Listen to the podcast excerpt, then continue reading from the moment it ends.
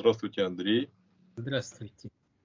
Встретились мы с вами в такое время нелегкое. Для Украины, по крайней мере, точно нелегкое. Да и всех цивилизованных да. людей, наверное. Не только для Украины. И все, кто понимает, я видел в Америке там вот это все ужасно. Ну, на Reddit там просто люди, американцы отреагировали так жестко на кадры Э, издевательств над нашим солдатом. И на кадры раз, взорванной э, тюрьмы в Еленовке, где погибли а, азовцы.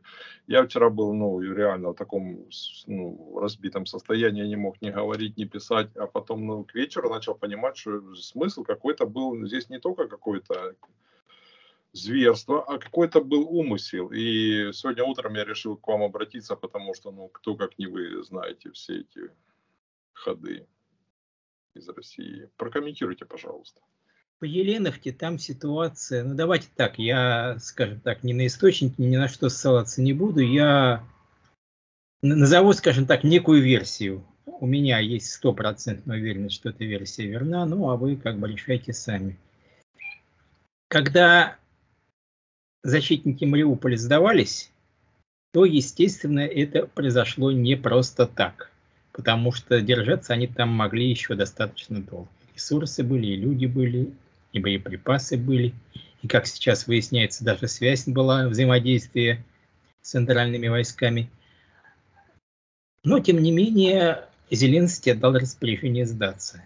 И, соответственно, вот реконструируя это эту цепочку событий, можно сказать так, что была некая сделка по типу вот той сделки, которая сейчас заключена по вывозу зерна, что Россия и Украина между собой не взаимодействовали, но ООН, международные органы, отчасти, видимо, Турции, видимо, обеспокоенной ситуацией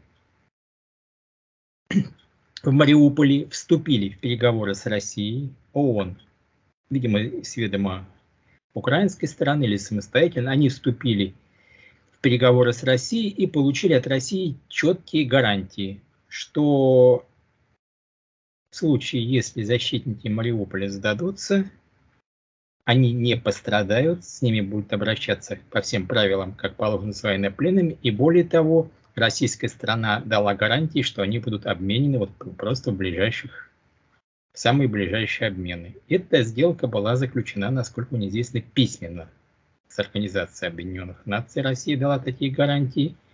И есть вероятность, что еще и Турция там выступила гарантией, тут я не уверен, но что Россия дала аналогичные письменные гарантии Турции.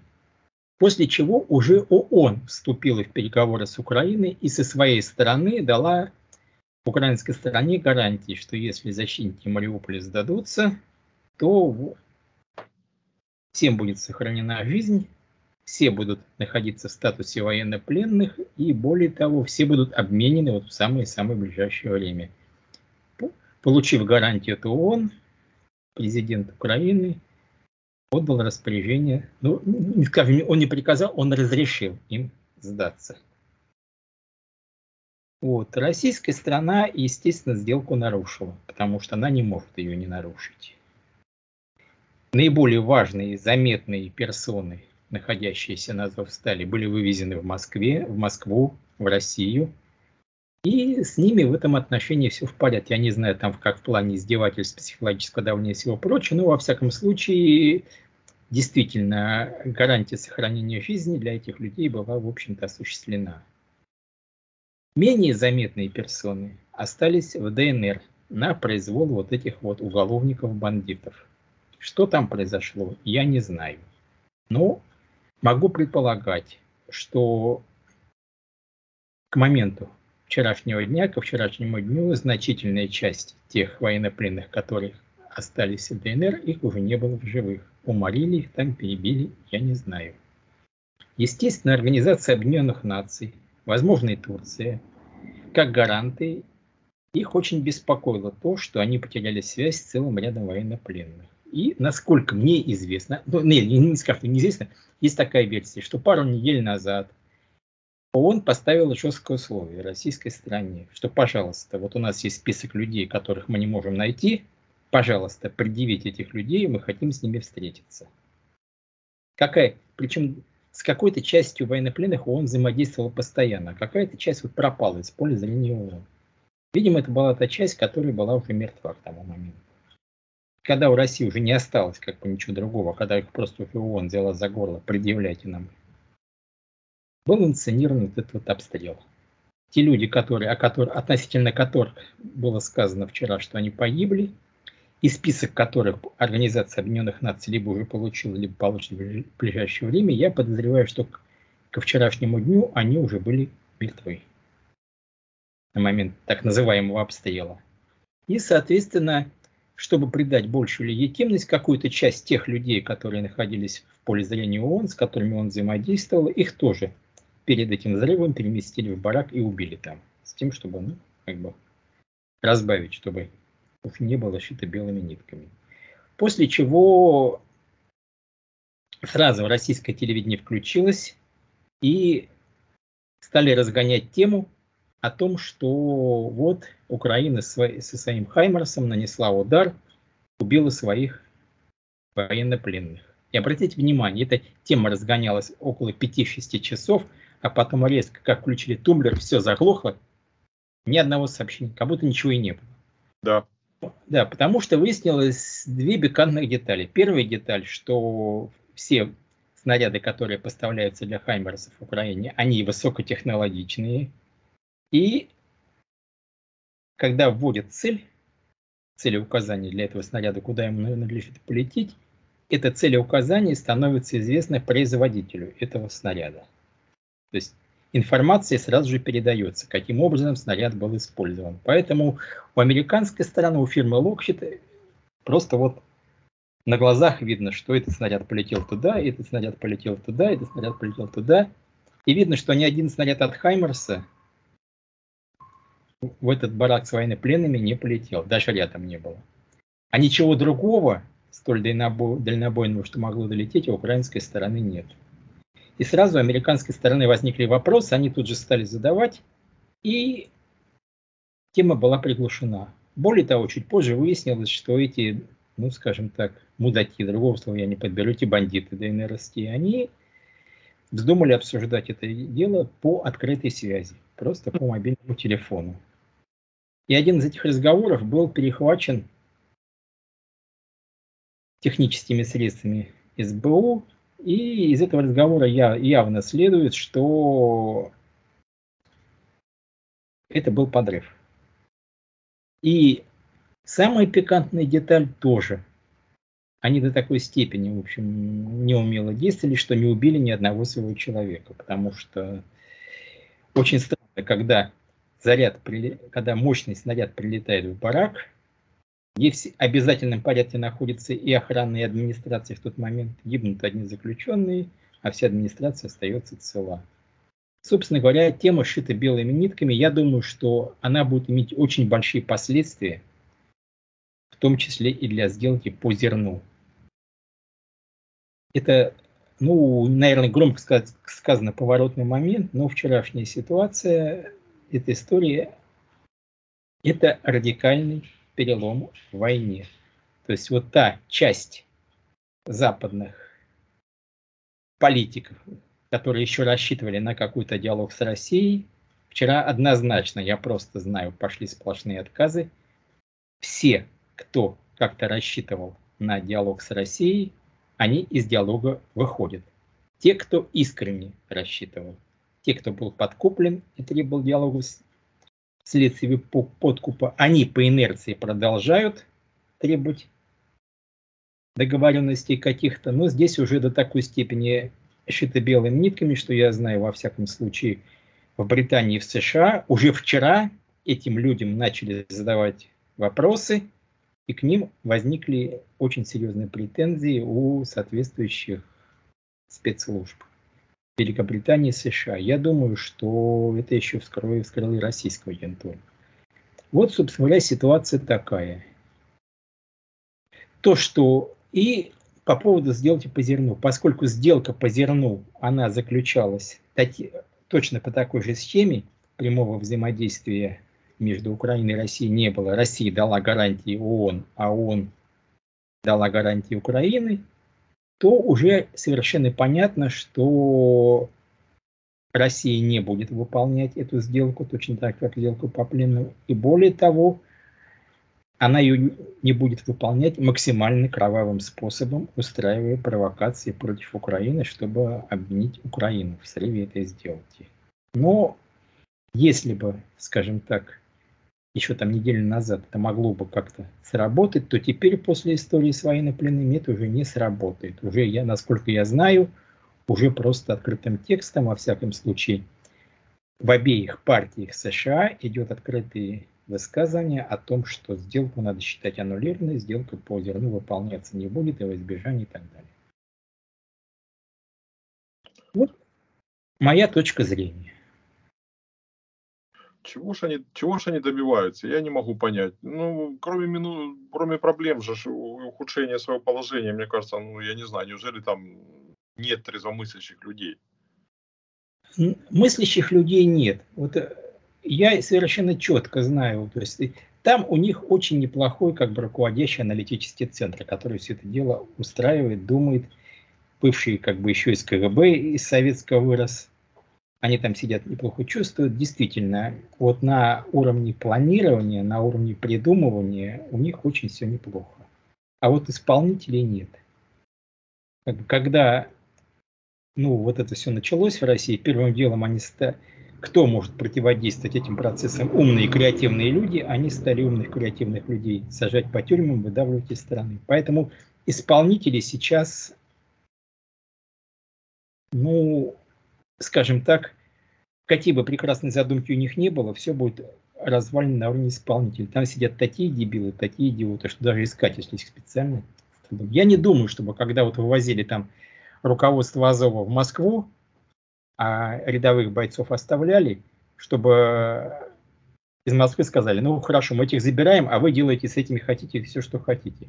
Скорее всего, они забрали верхушку, забрали более-менее заметных людей в Москву, они сказали, а эти военнопленные, как бы, относитесь к ним как к военнопленным, и все. И дальше уже не контролировали. А что такое относиться как к военнопленным для местных бандитов? Издеваться, убивать. Я думаю, что вот то, что произошло, то, что часть пленных была убита, это, в общем-то, было, своей, было и неожиданностью для российской власти, для центральной российской власти. Что произошло дальше, вот как я реконструю события. Когда об этом узнали, они вызвали этих и сказали, вы что, мудаки, что вы устроили? У вас есть месяц, чтобы вы эту проблему могли решить. Те пошли решать так, как они решали. Я не думаю, чтобы этот барак был уничтожен по прямому приказанию Москвы, но во всяком случае, я думаю, что это было сделано с ведома, когда уже ну, делать нечего, надо делать их, а там хоть что-то. То же самое сейчас и по Херсону. То есть э, в ближайшее время нам предстоит очень жуткий кровавый месяц в Херсонской области. Я не думаю, чтобы Россия достигла там успеха, но ущерб будет жуткий. Насколько мне известно, по моим данным, план у них там такой по Херсону. Вот есть территория, оккупированная российскими войсками, уже очень маленькая, там вокруг Херсона, буквально там чуть ли не менее 10 километров. Есть территории, которые однозначно остались за Украиной. Это, скажем так, до Николаева. Есть некая серая зона, где идут бои. Так вот, задача у них сейчас состоит в том, чтобы эту серую зону и украинскую территорию, куда долетают вообще ракеты и артиллерия, превратить в черную выжженную зону. Там в течение месяца не должно остаться ничего живого. Город Николаев должен прекратить свое существование как населенный пункт. То есть там должно быть все выжжено. Для этого даже не надо оккупировать, надо просто непрерывно стрелять, стрелять, стрелять. И когда там будет выжженная земля, где ничего не будет, они скажут, ну вот мы эту землю теперь завоевали, это оккупировано. И поскольку теперь Херсонская область полностью под нашим контролем, они объявят то, что выжженная земля под своим контролем, мы проводим референдум, и население Херсона присоединяется к Российской Федерации. Теперь любое поползновение на Херсон это поползновение, это нападение на Российскую Федерацию, и мы тут вправе применить ядерное оружие. Они очень хотят его применить, они мечтают его применить, они ищут повод его применить. Вот такой план у них. Очевидно, что в ВСУ, насколько я знаю, есть какой-то встречный план украинского руководства. Я не знаю, что за план, но я вижу, ну, скажем так, украинские военные сейчас себя ведут несколько необычным образом. Они ведут себя не так, как полагалось бы ну, вести, скажем так, при обычном развитии событий. Вот я, например, вижу, что сначала уничтожается, ну не, уничтожается, повреждается Антоновский мост, берется под огневой контроль дамба Новой Каховки, уничтожаются второстепенные мосты, что вполне логично. Потом Россия наводит понтонные переправы и начинает по понтонным переправам переправлять на ту сторону огромное количество техники и живой силы. Ну, это очевидно. Причем понтонные переправы тоже находятся под огневым контролем ВСУ. И ВСУ логично было бы ожидать, что во время переправы все это будет уничтожено. Нет. ВСУ позволило переправить на ту сторону огромное количество живой силы и техники по этим неудобным понтонным переправам. Что это измена? Очевидно нет, очевидно не измена. Очевидно это какой-то замысел. Может там они какую-то западню готовят, еще чего-то. И вот это вот как бы... И вот там много вот таких вот моментов, которые выглядят очень странно, но которые, очевидно, имеют то объяснение, что у ВСУ в запасе какие-то козыри. Что, как это мы увидим в ближайшее время, в ближайшие две недели. Я не думаю, чтобы вот эта вот тактика, план России сработал. Просто по целому ряду причин, в том числе из-за кривости исполнителей.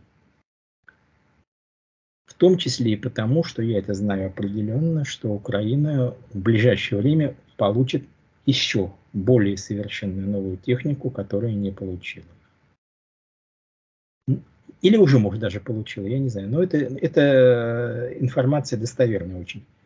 Поэтому я не думаю, чтобы этот план удался, но то, что будет тяжело, и то, что будут большие потери со стороны Украины, я в этом не сомневаюсь. Поэтому, ну, хотя это не мое дело, я призываю сейчас к тем, кто находится в Херсонской области, в Николаеве гражданским лицам, если есть возможность уехать, уезжайте, друзья.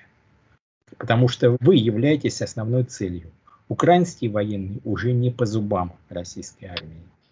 Поэтому они расправляются с мирным населением. Основная цель на ближайшие месяцы в этой войне будет уничтожение гражданского мирного населения Украины и украинской инфраструктуры.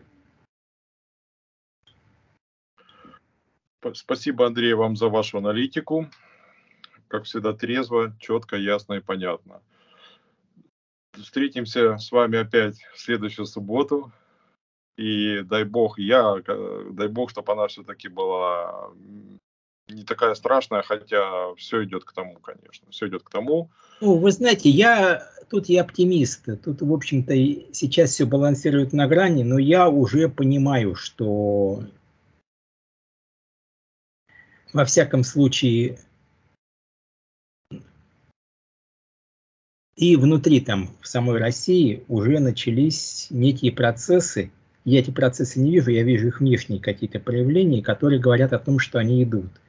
Что из группы поддержки товарища Путина сейчас началось массовое вываливание среднего звена.